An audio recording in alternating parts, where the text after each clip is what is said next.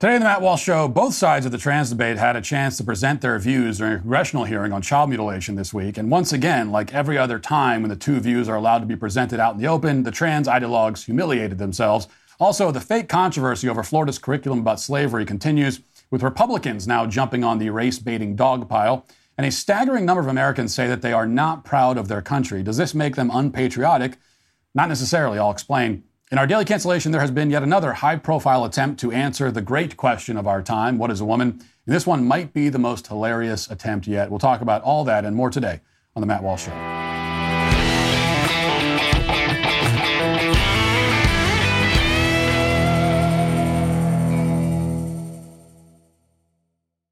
It used to be that if you wanted to hear a debate from both sides of a political issue, you had one option of last resort that was always available. You could turn on your TV and flip on a cable news channel. And for the most part, nothing you'd find would be particularly interesting, but at least they'd make an attempt at presenting a diversity of thought. CNN had Crossfire, and for a short period of time, they had Parker Spitzer. Uh, Fox News had Hannity and Colmes. and for its part, MSNBC aired a program called The Cycle, which had at least one token Republican at all times. The point of all these shows was to present two neatly packaged opposing points of view side by side for mass consumption, and that was the business model. But somewhere along the line, all those networks canceled all of those shows and every show that resembled them in any way. They were replaced by productions that didn't even bother with the pretense of actual debate. And then, coincidentally enough, a short time after that, you weren't allowed to have an open debate either. The largest social media companies on the planet, including Facebook, Twitter, YouTube, began the practice of content moderation, quote unquote. If you had heterodox opinions about mass shootings or big pharma or national elections or gender or anything else, then you'd simply vanish as surely as those cable news shows did. As always, these major changes occurred without any kind of real discussion or referendum or analysis of what effects it would have on uh, civic life or on our democracy that you hear so much about. Even so, it's worth asking what happens when the largest power centers in the country decide, seemingly on a whim, that debate is intolerable? What effect does this kind of thing have on day to day life in America? It's hard to say, honestly, but as of now, at least one of the consequences is obvious, if unexpected. And that is that hearings on Capitol Hill have become a lot more interesting. That's, you know, they're, they're not just for C SPAN addicts anymore. It turns out that Congress, for all its many, many, many faults, still permits, on occasion, every once in a while, two sides of an issue to talk in public at length. And there's no better way to find out the truth about something than that. The more people are allowed to advance an argument, followed by a rebuttal, the more that that argument's strength or its weaknesses become clear to everybody watching. That's the whole point. That explains why trans activists and the politicians who support them are apoplectic about yesterday's hearing at the House Judiciary Committee. At the hearing, both sides of the so called trans debate had the opportunity to discuss the issue. They had the chance to call the best witnesses they could find in the entire country in defense of their position. And yesterday, everyone on the side of transgenderism and on the side of child mutilation, as expected, was totally and completely humiliated. So we'll start at the beginning of the hearing. The whole thing was a disaster for the pro trans side. But we'll start with Mary Gay Scanlon, who's the ranking Democrat on the Judiciary Committee. And she came out with an opening statement uh, in which she talked about the importance of parental rights above all. You don't often hear Democrats talking about parental rights. They only talk about it in very limited circumstances, as we'll see.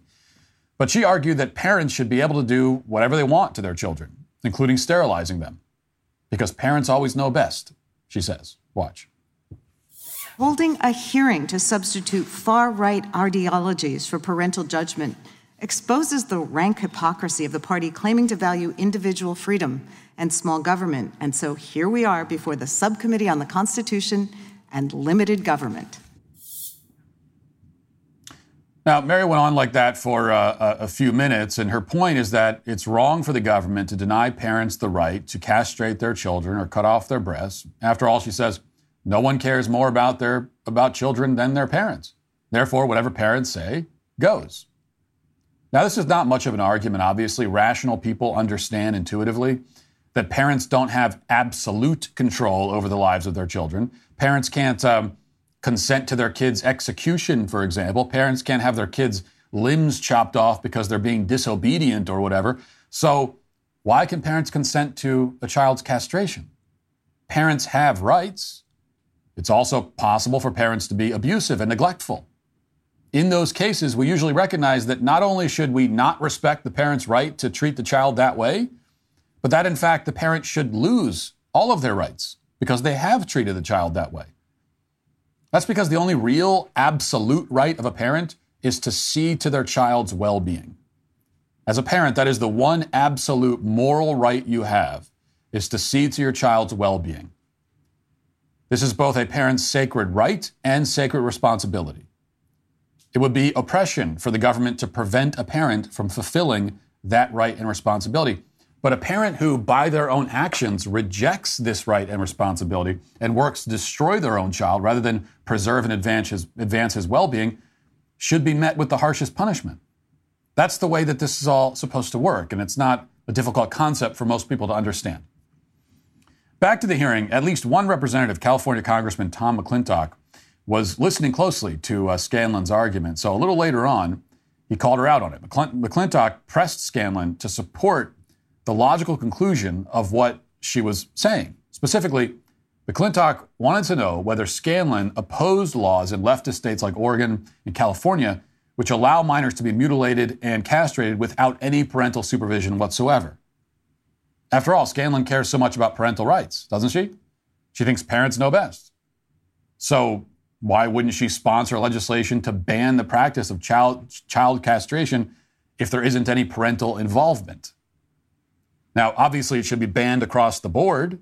But the question to Mary Scanlon is because you believe so much in parental rights, can we at least start by agreeing? Can we, can we get to point A here and agree that if there's no parental consent, it shouldn't happen at all? Can you at least agree with that much? Um, the exchange is worth watching in its entirety. Watch. And it seems to me there are two issues here. The first is the effort in states like California to bypass parents' judgment and subject their children to transgender procedures against the parents' judgment, or even to hide this from the parents. That's going on in California right now. So I, I want to be sure I understood the subcommittee's ranking member correctly. It sounded like she too opposes government replacing parents' judgment over the decision on transgender procedures for their children. Am I correct on that? That's you, Ms. Scanlon. Yeah. Am I, am I correct on that? I yield to the gentlelady to answer. I'm sorry, I was. Do you, it sounded like you oppose government replacing parents' judgment over the decision of transgender procedures on their, on their children. Am I correct on that?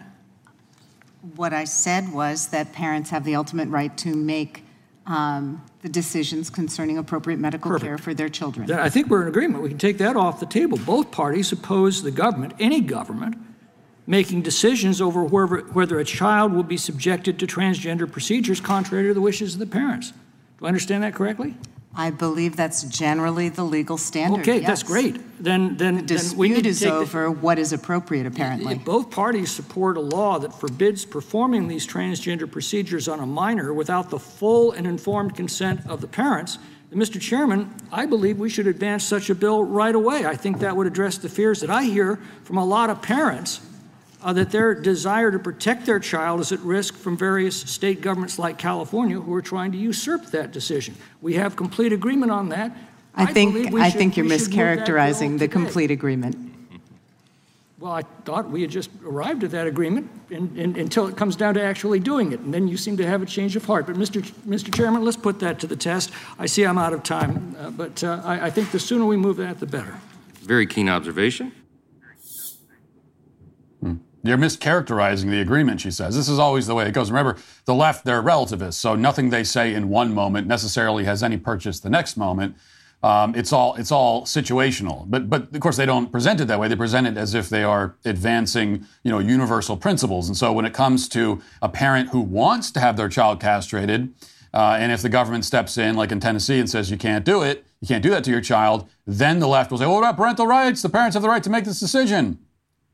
And then if you respond and say, well, parents have the right to make that decision, then can we at least agree that, that this should not happen to a kid without parental consent? I mean, it shouldn't happen at all, but let's start with it. Well, no, we can't agree on that. It's just like they do with it on every issue. It's like on abortion. If the, if the left says, well, a, woman who's uh, raped or life of the mother is the life of the mother is is uh, is threatened. I mean, there should be you need to have an abortion in that case. Okay, well, what about if, if that's not the case? Can we agree then? So, if we're talking about these hard cases, that's all you want to talk about? So, it sounds like we agree that in all these other cases where there's no rape and the life of the mother is not threatened, can we at least agree there that there shouldn't be? Well, no, no, we can't agree. That. Well, okay, then why are you bringing that up? So, this is an amazing moment. The National Review's Caroline Downey observed that during this cross examination, Scanlon's aide passed her a note to help her answer McClintock's question. But it didn't help because her answer ultimately makes no sense. It's effectively this parents know best, and any medical decision involving children should involve the parents. At the same time, kids should be able to castrate themselves without, without consulting their parents. That's the position.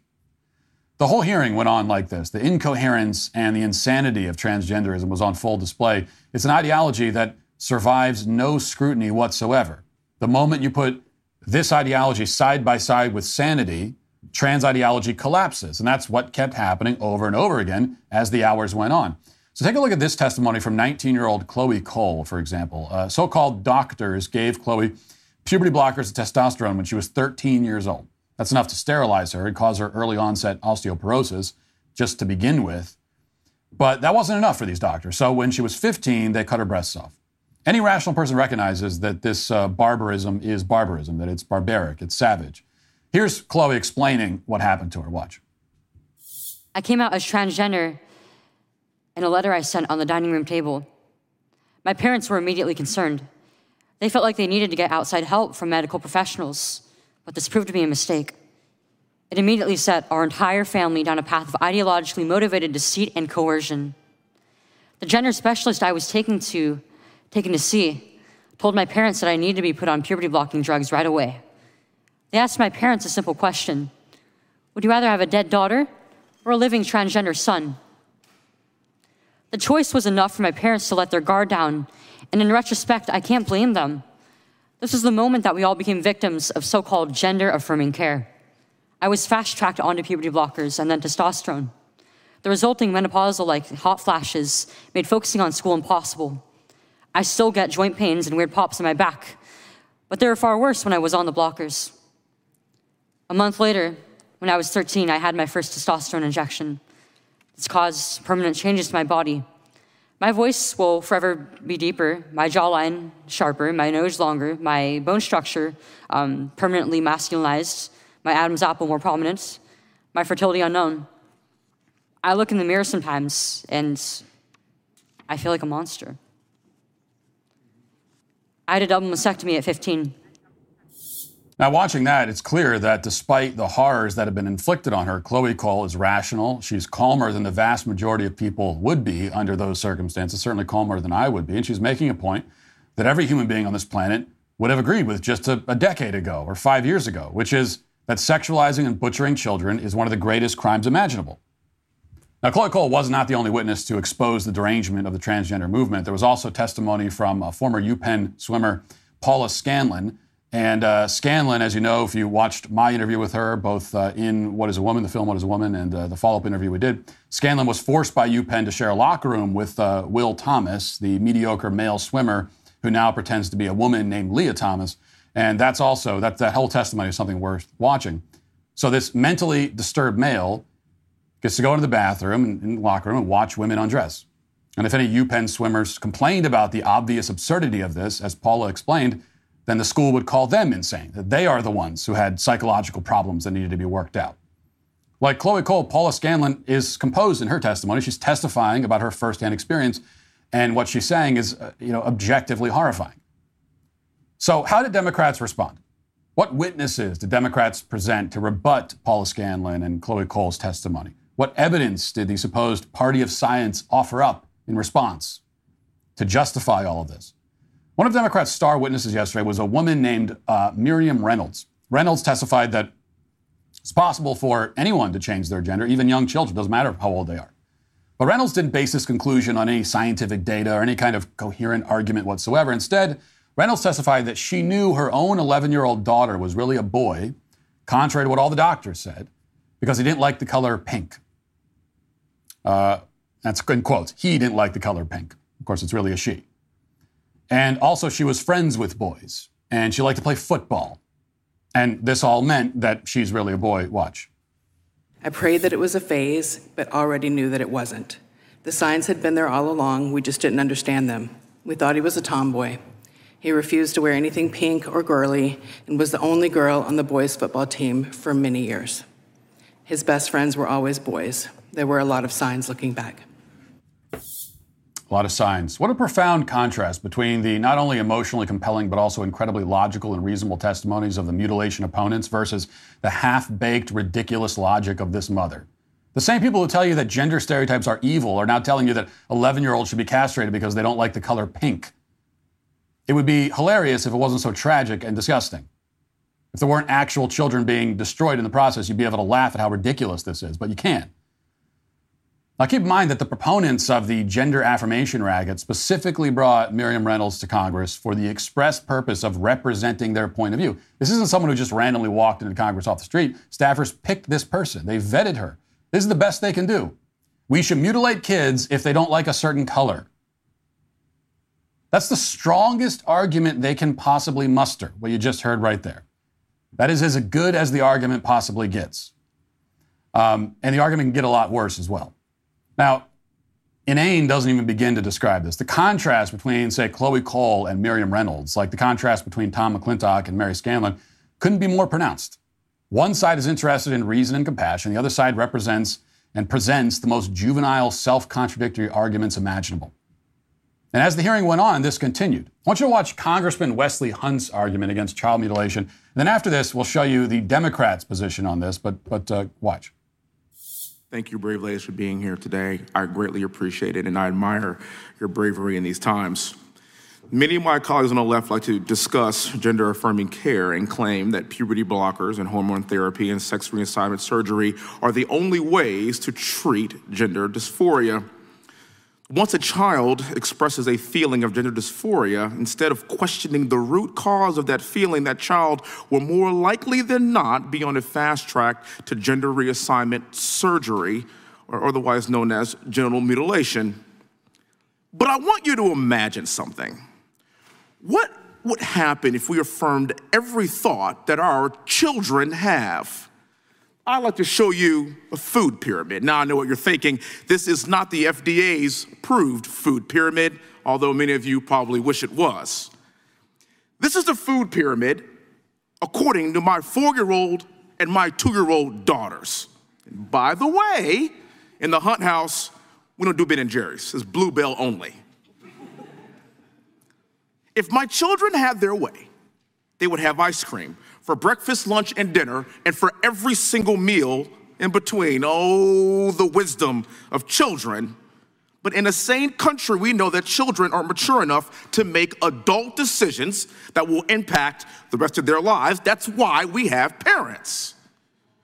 Children cry for ice cream, but as parents, we have the wisdom to know that ice cream is not in their best interest, particularly their long term interest. I want to thank my parents, Willie and Diane Hunt. They had three children. All three of us went to West Point. All three of us served our country. All three of us earned multiple master's degrees from Ivy League schools. Do you know why? Because my parents did not give in to the thoughts of an adolescent Wesley Hunt. So this is where we're at. We need uh, we need congressmen during congressional hearings to explain that you wouldn't want to give your kids ice cream for every meal, and they do need to explain that. I mean, this is a basic idea that needs to be explained to the Democrats in that room. That just because your child wants something doesn't mean that it's good. You're supposed to have a better understanding of the world and what's healthy and good for them than they do. So what you just saw there was really basic and elementary, but it's also reasonable, well presented, rational. Everyone who has kids understands what Wesley Hunt is saying. Kids think uh, crazy things all the time. It's the job of parents to correct kids when they when they uh, uh you know every day you're correcting them. They think things that aren't true. They want to do things that aren't good for them. That's part of being a kid. Now, contrast what Hunt just said with the remarks yesterday from Tennessee Democrat Steve Cohen. This verges on parody, if, if we're being totally honest about it. Steve Cohen, while arguing in defense of transgenders, concedes to Paul Scanlon, the UPenn winner, that uh, UPenn made a big mistake in its handling of the whole Leah Thomas situation. Cohen admits that um, UPenn should have set up a, quote, barrier to separate male swimmers like Will Thomas from female swimmers like Scanlon. Just like the ranking member, he clearly doesn't understand the implications of what he's saying, but watch this.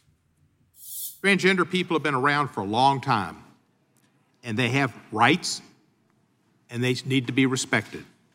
I read Ms. Scanlon's testimony. I wasn't here to hear it, and I think Penn didn't deal with your situation like they could have and should have in putting up some type of different barriers in, in, in, the, in, the, the, the women's area of, of, the locker room. But that's another, another issue.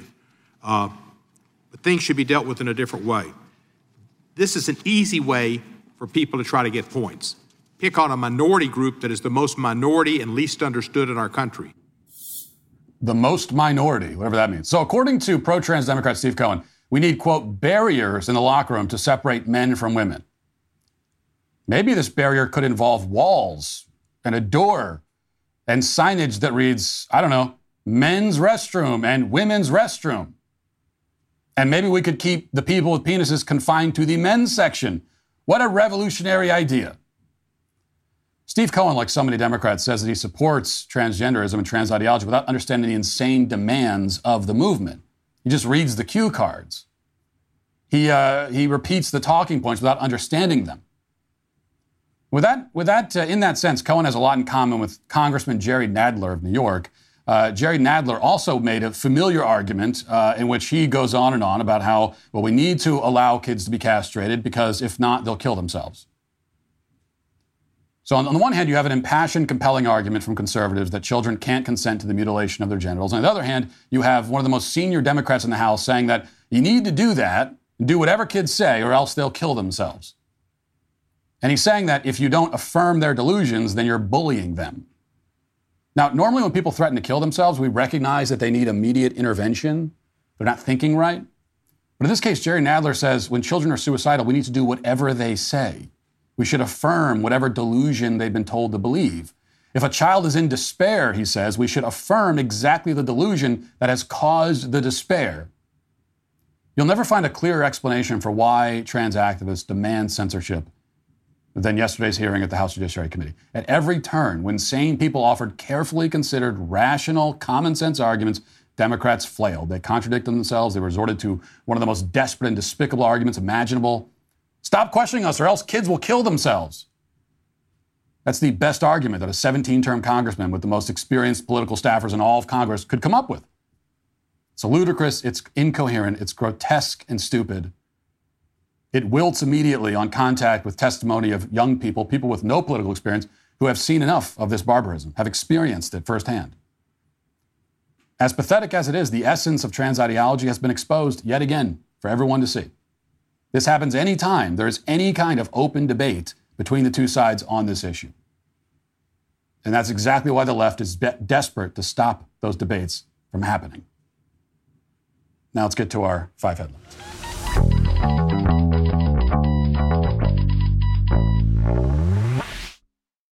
So we're now on the fifth or sixth day, whatever it is, of fake media driven controversy over Florida's history curriculum on the subject of slavery, which the media and Democrats claim promotes and defends slavery itself. That's what the curriculum does, according to them. This is all totally made up and ridiculous, of course, and I explained why in detail a few days ago. You can go and watch that segment if you want. Just to summarize in a sentence or two, the curriculum teaches in great depth about slavery. Slavery is mentioned like 150 or 200 times in the curriculum itself. One of those mentions, one, just one, one sentence in the curriculum notes that slaves, after being freed, sometimes utilize skills that, that they learned while enslaved. The point of including that note in the curriculum is because, for one thing, it's true, and we want to teach kids things that are true. And for another, obviously, it was meant to be a tribute, a credit to the slaves themselves. Obviously, that's the intention. So, just, just to illustrate the point, I want to read you a quick passage from the Wikipedia entry for a prominent tailor and clothing designer, designer named Martin Greenfield. Okay, and he was never an African slave, but you'll understand why I'm reading in a second. During his time in Auschwitz, Green, Greenfield learned the power behind clothing. After being beaten for accidentally ripping a Nazi shirt, he stole it, repaired it, and wore it underneath his uniform all throughout his time in the camp. Wearing the shirt made him realize that clothes possess power. This became an inspiration to Martin, helped him survive the Holocaust. This experience was a contributing factor to how he became one of the most successful and famous men's tailors of America. Now, would anyone read that anecdote and imagine that it's somehow a defense of the Holocaust? Okay, is anyone is, would anyone imagine that the argument being presented here is that it's good that he was in a concentration camp? No, obviously it's a supposed to be a credit to Greenfield that his success can be traced back to a moment of uh, such great trial and tribulation. If somebody wrote a biography of this guy and mentioned this fact, not only mentioned it, but probably made it like a central part of his life story, nobody in the world would interpret that as some sort of attempt to minimize the Holocaust. And yet, when it comes to telling the exact same kind of story about some slaves, suddenly it's racist? As if everyone can't immediately understand the point. The whole reason this was mentioned in the curriculum was that it was supposed to be a way of paying tribute to slaves who were able to convert tragedy into triumph. Usually, we respect that kind of thing. That's obviously the point. And if you don't understand that, then you're either incredibly stupid or pretending to be stupid, or else you've been duped by the leftist media, which makes you pretty dumb as well. So no matter what, it's like you're stupid or you're pretending to be stupid. Those are really the only options. Uh, speaking of stupid, um, here's Spike Lee reacting to this whole controversy. Watch. He's now saying that there's no agenda here. I don't think he's he's educated about enslavement of my ancestors. I just want to read the text again of what Florida is now requiring for middle, middle school students. It says instruction should include, quote, how slaves develop skills which in some instances could be applied for their own personal benefit. How can it be for your personal benefit when you're treated as an enslaved person? It's not like, oh, I'm a blacksmith. Okay, I'm going to put a shingle out there. I'm going to be a blacksmith. You, you were owned. One of the arguments being made by supporters of Governor DeSantis is that uh, that schools were teaching kids to hate America by teaching, uh, you know, the the history of slavery in this country, the the history. Um, you learn you to what? love America by learning the truth, the good, indifferent, and bad. That's what America is. This is the level. I mean, this is it. Everything you just watched there, that's the level of discourse on the left. That's what you get from cable news now. That's it right there. I mean, everything you heard, it's just a combination of straw men, red herrings, n- total nonsense. I mean, I don't even know where to start. Spike Lee doesn't even know what a blacksmith does to begin with, first of all. Okay, blacksmiths, they don't do roofing. Uh, so he does, I don't think he quite understands that. And no one is saying that the, that the slaves benefited from these skills while they were enslaved. That's not the point, Spike. Uh, and then everything Anderson Cooper said at the end is a total lie. Well, the critics of this, uh, you know, the, the, people defending the curriculum say that if we teach about slavery, kids will hate America. No one's saying that. No one is saying don't teach about slavery. No one has ever said that. It's part of American history. I'm a big fan of, of teaching American history. Teach the whole thing. It shouldn't be the sole focus. And if you're going to teach about slavery, teach the whole story of it. Okay, if kids graduate high school after uh, K through 12, 13 years of formal education, and they think that slavery was unique to America or Western civilization, which many kids do, that's a failure of the education system. You haven't taught them the whole story. It's like a basic fact of human civilization they don't know. So, yeah, absolutely teach about slavery. Teach everything about it. Teach the whole damn thing. And then teach the rest of American history too. So, no one is saying that. But you notice something. Spike Lee never had a problem with this kind of instruction, um, with these facts about slavery being taught until now. None of these people did. As the Daily Wire reports, quote, the College Board included a similar goal in its course framework for AP African American Studies for 2023 through 2024. The curriculum identifies as essential knowledge this, quote, in addition to agricultural work, enslaved people learned specialized trades and worked as painters, carpenters, tailors, musicians, and healers in the North and South. Once free, African Americans used these skills to provide for themselves and others. The College uh, Board's AP college prep classes are available in thousands of schools across the U.S. How is that any different from what you hear in the, in the curriculum in Florida? It is not different. It's the exact same point. It's being taught in AP classes in thousands of schools, and not just this year, by the way, but for a long time. No one ever had an issue with it. No one ever brought it up until now. Um, but you know, it's one thing to have the left jumping on this bandwagon. The problem is when the right joins in the race baiting dog pile, which the right has shown an increasingly increasing willingness to do. Uh, first, Representative Byron Donalds, who's a Republican representative, tweeted his general support for the curriculum, but said, quote, the attempt to feature the personal benefits of slavery is wrong and needs to be adjusted. And then Tim Scott jumped in yesterday with this. Listen. As a country founded upon freedom, greatest deprivation of freedom was slavery. Uh, there's, there's no silver lining in freedom, in, slavery. The truth is that anything you can learn, that any benefits that people suggest you had during slavery, you would have had as a free person. Uh, what slavery was was really about separating families, about mutilating humans, and even raping their wives. It was just devastating. So I would hope that every person in our country, and certainly running for president, would appreciate that. And listen, people have bad days. Sometimes they regret what they say, and we should uh, ask them again to clarify their positions. Okay, you, you are being manipulated, Tim, by the left into explaining why slavery is bad as if anyone doesn't understand that. And also accusing your own side of not of of what being pro-slavery or thinking that there are good things. This is this is all from the left. And you, Tim Scott, when you I, I just read you the, uh, the the standards for AP college courses.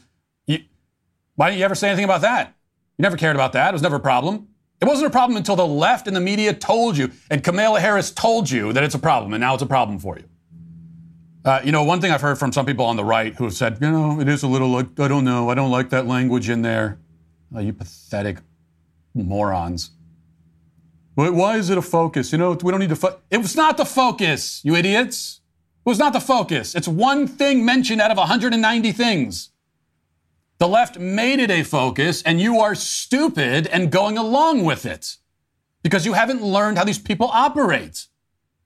And to start with, anytime you hear the left saying anything about anything related to race, never believe it on face value. Assume that they are lying because they always are. If you are saying something about a race related issue or a gender related issue or any issue related to any so called protected class, if you're saying something and it's exactly the same thing as what Kamala Harris is saying, you need to stop and think very hard about that. Because the chances that she's being that she's right and being honest are infinitesimal. Now, I know that I'm saying all this, and you know, Tim Scott was being manipulated. I, I'm, I myself am being somewhat naive because he's running for president, and uh, and he probably knows exactly what he's doing.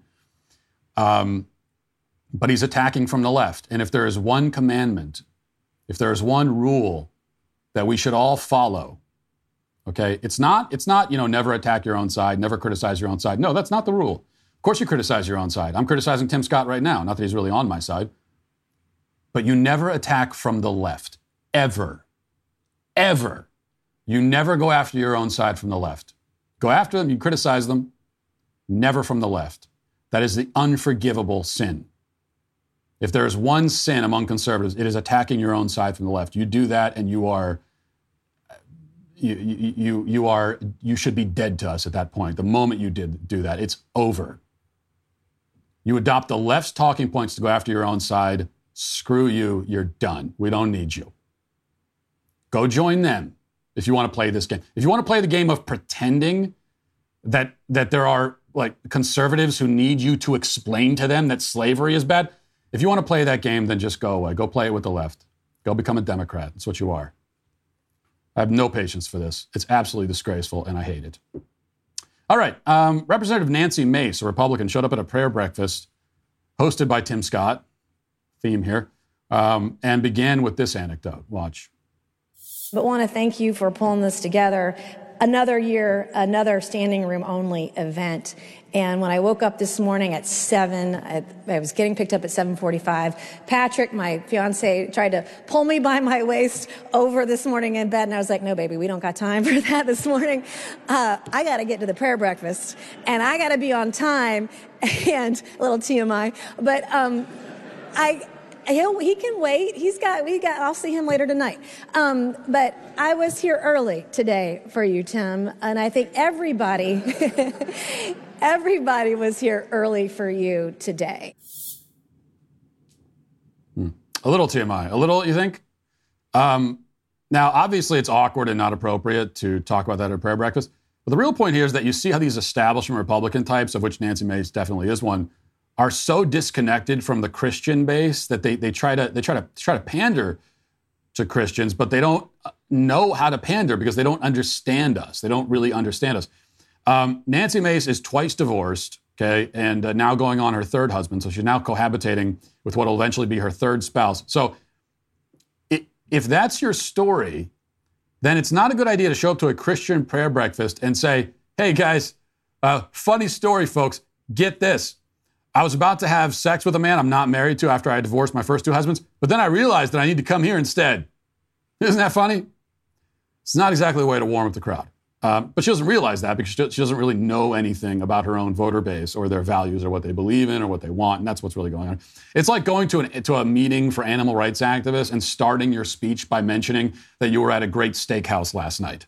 Um, I, mean, in that context, it'd be funny. It's like the kind of thing I would do. But, but it, it clearly shows that either you're intentionally trying to troll your audience or you have no idea where you are or what these people um, are all about.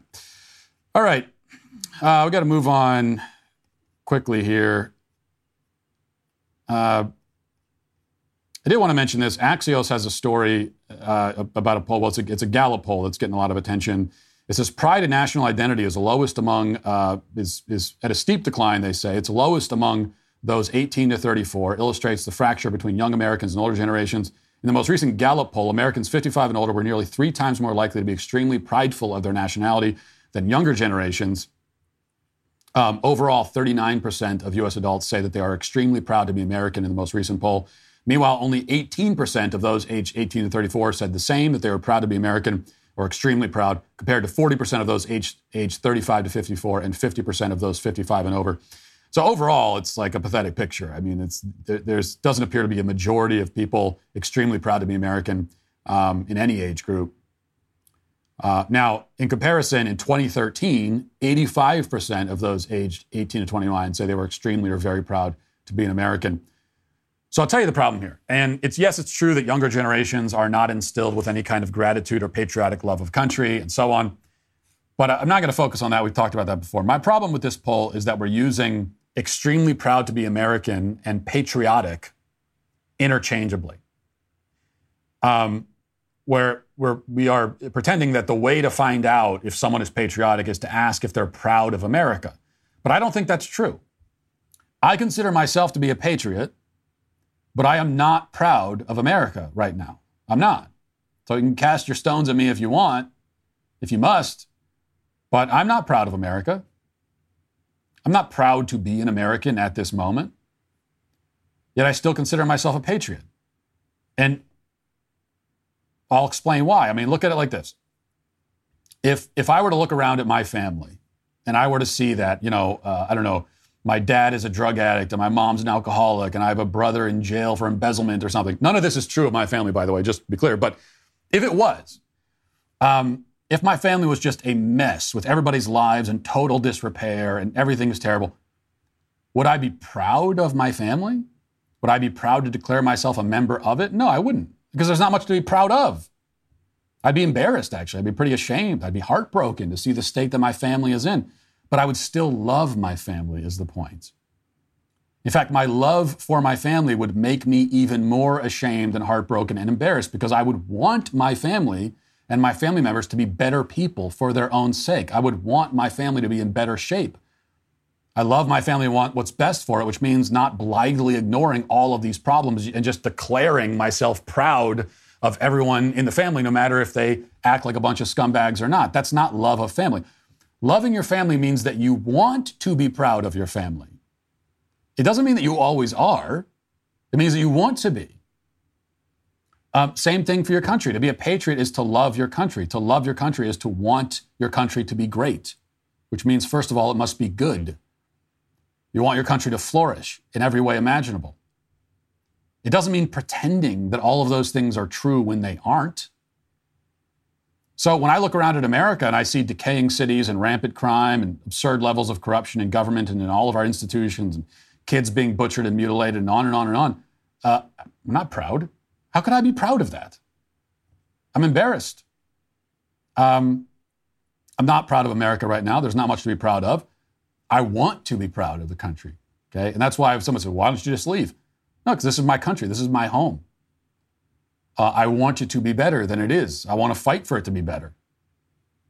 But I'm not going to pretend that there's no problems to solve, that there aren't really deep and important problems to solve. I'm not going to pretend that. And if you just declare that you're proud of something or someone no matter what, then your pride doesn't mean anything. It's like people say, well, I'm always proud of my kids no matter what. Really? No matter what? No matter what they do, you're proud of them? Well, then it doesn't mean anything to say that you're proud of them. So you're proud of your son, whether he comes home with an A on his report card or, you know, he comes home with an F, like you're, you're proud either way.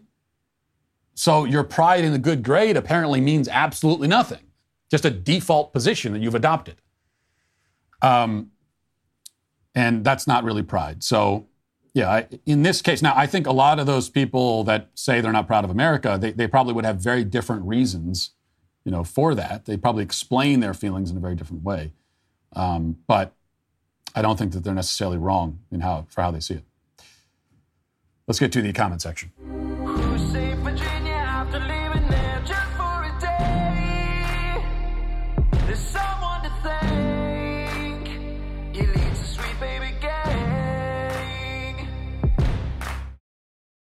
Harrison says, Matt, I know you've talked about this plenty of times, but seriously, how do we explain big tech and the media and all these powerful organizations all seemingly at once deciding to try to erase anyone who says the truth about gender? YouTube was fine with discussions about this for years and then suddenly changed its mind. Uh, well, it, there's all the familiar reasons that we talk about all the time. Uh, these institutions are um, ideologically captured by the left and on and on. So we, all those reasons are um, still still apply here.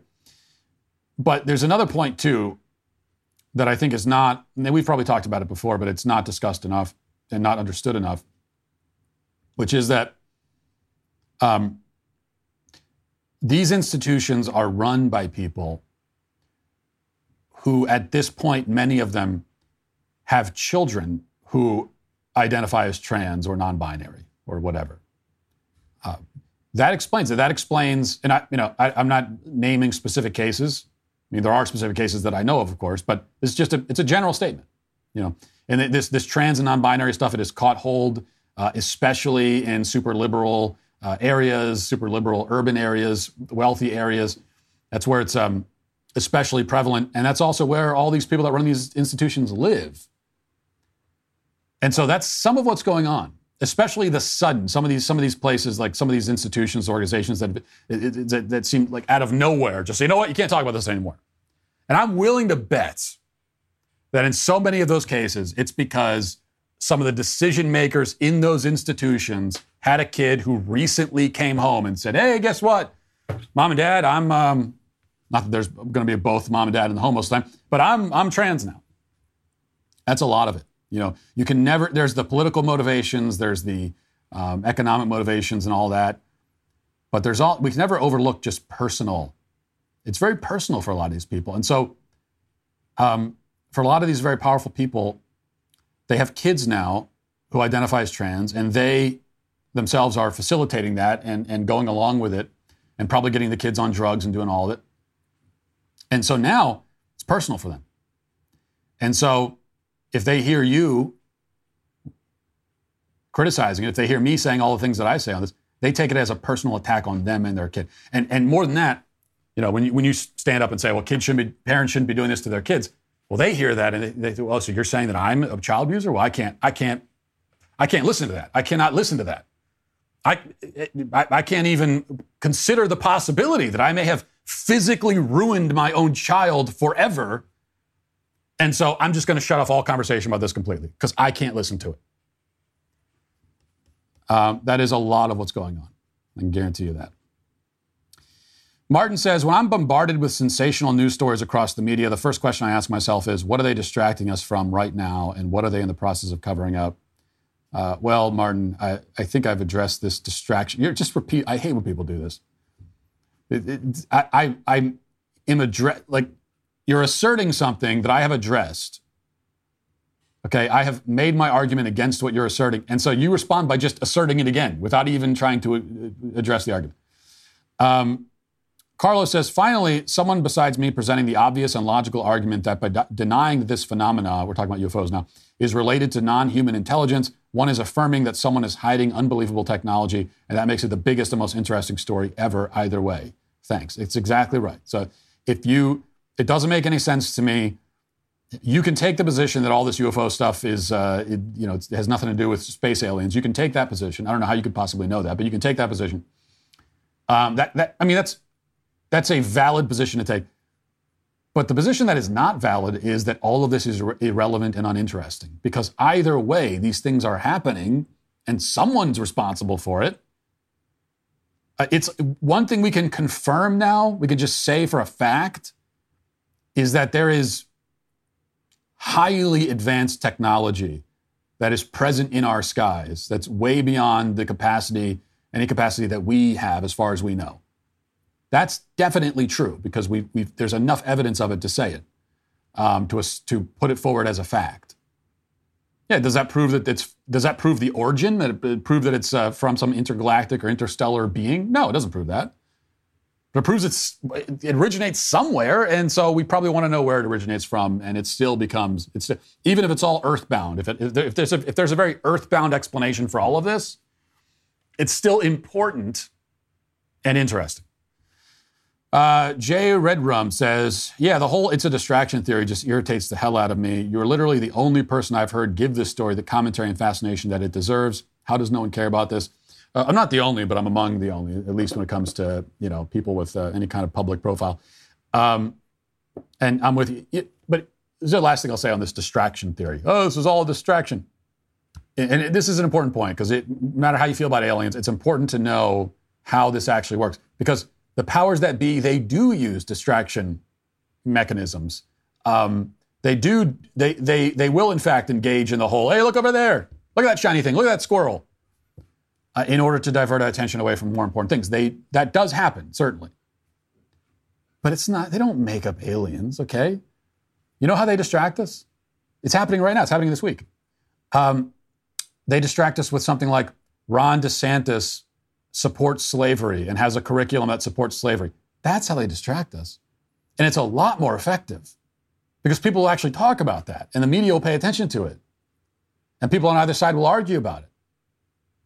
In fact, it, it's a really good distraction technique for them because, you know, someone like myself with a platform, I'm, I'm, I'm forced to, I know part of what they're doing. I know that this is dishonest. I know what they're doing. I know it's all a game. Um, I know I know it is also a distraction, but I'm forced to address it because if I don't, then their narrative is allowed to stand unchallenged and it's allowed to just be cemented into the public conscious. And I, and I can't allow that to happen. So that's the kind of distraction that they use with stories like that. Not a story like aliens that most people don't care about. And even if you do care about it, it's like people aren't having a serious conversation about it. There's no real debate happening, much to my chagrin. So you got to understand how distractions work, and this is it, okay? Um, Ron DeSantis supports slavery. That is a distraction. That's what they do. Uh, finally, Vicker says, I guess this is in response to my uh, stirring tribute to the rep- Democrat representative who uh, went on a hunger and thirst strike that went that lasted a staggering nine hours. Vicker says, if Matt is giving a public figure over the top praise, there's a 75% chance it's sarcasm. Eh, I wouldn't say 75%. Give me some credit. It's more like 99.9% of times, but yeah, you're basically right. Now let's get to our daily cancellation. There have been many attempts over the past year or so to answer the question, the great question, the question of all questions what is a woman? And as you know, if you listen to the show, many of those attempts have landed themselves right here in the Daily Cancellation. Today, we have another worthy addition to this series. The prominent British news magazine called The New Statesman has published a pair of essays attempting to answer what it calls the most vexed question of our time. Now, to its credit, it is offering both perspectives. Richard Dawkins was enlisted to give the biological, that is, the correct view on the subject, while feminist writer Jacqueline Rose has been granted the honor of representing the incredibly wrong point of view. Now, as you probably recall, one of the most common themes we find in these leftist attempts to answer the what is a woman question is that they do not actually attempt to answer it at all because they can't and they know they can't. And when I say they can't answer it, I mean not that they are unable to answer it or that they don't understand what the answer is, but that their ideology will not permit them to answer. They are literally not allowed to answer the question. It's against the rules. So, in lieu of providing an answer or even trying to, they will instead say lots of other things which may or may not be true and may or may not be tangentially related to the question at hand, but which do not amount to an actual answer. In other words, they will answer the question by doing everything except answer the question. They'll give you a 10,000 word essay leading up to an answer, seemingly leading up to the point where there will be an answer, and then they will end the essay before they reach the conclusion. Now, I don't mean to spoil the ending, but that is exactly what Jacqueline Rose does here. This essay is a journey with no ending, no destination. It spins itself in circles, ties itself in knots, all for nothing. She hopes to dazzle us with her eloquence and prays we don't notice that she isn't saying anything. Will she succeed? Obviously not, but let's read anyway. The first thing to note here is the title of Rose's essay. Quote, The gender binary is false. We should question a mindset that viciously excludes whole groups of people. So we're beginning with a startling declaration. The binary is false. If the binary is false, then that must mean either that there are more than two categories beyond male and female, or that there's only one or none. Right? So if the binary is false, either there's more than two, there's less, or there's fewer than two. It, those are the only options. Given that this is the title of her piece, surely she must, somewhere in this lengthy dissertation, actually provide some kind of evidence to support one of those alternatives. She can't make a statement like that right in the title and then not even attempt to defend or support it, can she? Well, we'll have to keep going to find out. Rose begins, quote, What is a woman? The formulation has the merit of suggesting that to be a woman, far from being obvious, is a question, and one susceptible to more than a single reply. This is encouraging at a time when the fight over the definition of what is woman has taken us eh, has taken such virulence. Being a woman is at risk of becoming a protected category as the binary man woman hardens into place. This is happening even though it has always been a central goal of feminism to repudiate the very idea of womanhood as a form of coercive control that means the end of freedom. Okay, a couple of things here right off the bat. First, not only can she not answer the question, but we discover immediately that she doesn't even understand why it's being asked. The point of what is a woman isn't to suggest that there are multiple valid answers, but to demonstrate that there is only one valid answer. Only one group has any kind of answer to that question, and that's the group that affirms biological reality. Everybody else has no answer, Jacqueline Rose included, as we'll see. Second, notice here, and this is a theme throughout uh, Rose, a prominent feminist, absolutely agrees with the argument that I made earlier this week that feminism sets the stage for gender ideology. The two are inextricably linked. Rose even says that the goal of feminism is to repudiate the very idea of womanhood. And on that point, at least, we can definitely agree. Continuing, quote, ironically, this appeal to the category of woman as a pre given unquestionable, is being made in the name of women's, women's safety, another core objective for feminism over the centuries. Except that now it seems any question about what a woman is or might be must be dropped the moment the threat of sexual violence rears its head, which suggests that it's category of woman, uh, it is the category of woman as much as the safety of women that needs protection. In the most prevalent version of this argument, trans women, who were once men, must be excluded from women only spaces, which they threaten by dint of being deep down still a man, regardless of the lengths to which they have gone to leave that identity behind. They are frauds whom women should fear. But the case only holds if we're confident that we know what a man or woman is in the first place. Well, I am confident, Jacqueline. I'm confident that a woman is an adult human female. If you want to shake that confidence, you need to explain why I'm wrong in this belief, and so far you haven't. But we'll see if you get around to it, even though we know you don't. Though uh, we aren't off to a great start here because it's clear from this paragraph that you, Jacqueline, don't even understand the position you're supposed to be defending, much less the one you're arguing against. You say that trans women who were once men must be excluded from women only spaces, which they threaten by dint of being a deep down still man, regardless of the lengths to which they have gone to leave that identity behind. But that is not what your own side asserts, Jacqueline. Rather, your side says that trans women were always women there is no male identity to leave behind. This is why, again, according to your own side, there aren't any lengths that anyone must go to in order to be accepted as a member of the opposite sex. That's supposed to be your position. Now, it doesn't bother me if you want to go this other route. They're both equally wrong, but you should know that according to most of your fellow gender ideologues, your repudiation of transphobia is itself transphobic. So I guess I'll let you deal with that on your own. But moving on, quote, as New York Magazine critic Andrea Long Chu has written in her book Females, 2019, the biological category female, as it is understood today, was developed in the 19th century as a way of referring to black slaves. A female black slave was someone refu- who was refused the status of social and legal personhood. To that extent, Chu observes, a female has always been less than a person. To assume that female is a neutral biological category is therefore historically naive and racially blind. It not only drastically limits the options, but trails ugly histories behind it.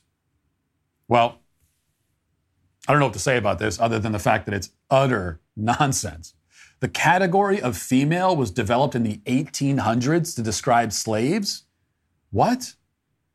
I mean, let's leave aside the fact that if a female has always been less than a person because it was applied to female slaves, then the word male has also always signified someone who's less than a person because that was applied to male slaves. Slaves of both sexes and slaves across the world in, in all cultures were depersoned. This was not a situation unique to female slaves. Regardless, I shouldn't have to explain this, Jacqueline, but the word female long predates the 19th century slave trade. As best as I can tell, the etymology of the word can be traced back to at least the 12th century, about 700 years before the date of origin that you're suggesting. But that's just the word female. The concept, the actual biological reality that the word female is signifying, has been around since the dawn of human civilization and obviously long, long before that. The entire English language can be traced back to, you know, only about 1400 years ago.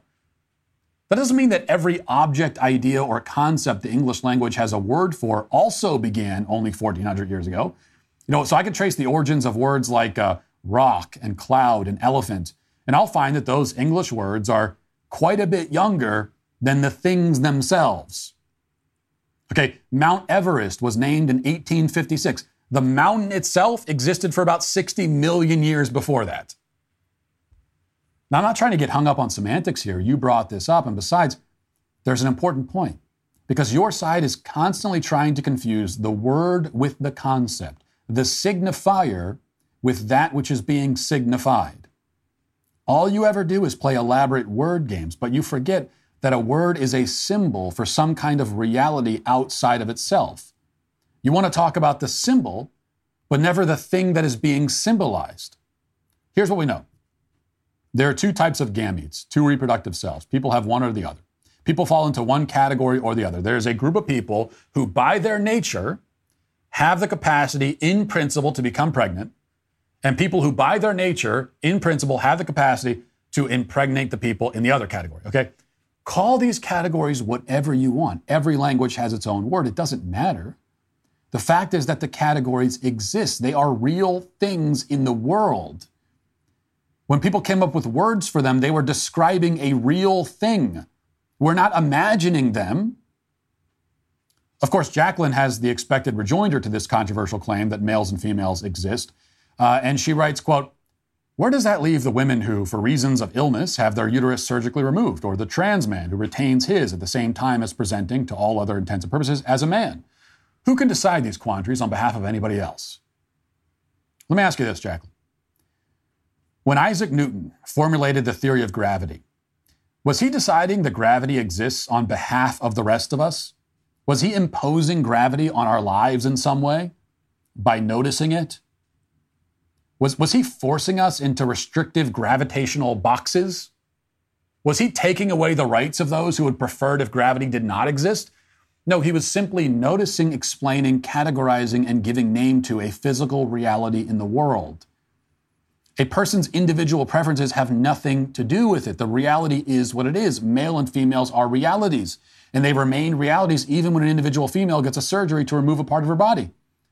The woman who gets a hysterectomy doesn't lose her female identity any more than like a camel loses its camel identity if you chop off its hump. Now, if I were to ask you to describe a camel, you're probably going to say something about the hump because it's, it's a defining camel feature. It's one of the things we all think of when we think of camels. But you also understand that a camel, which by injury or deformity has lost its hump, is still a camel.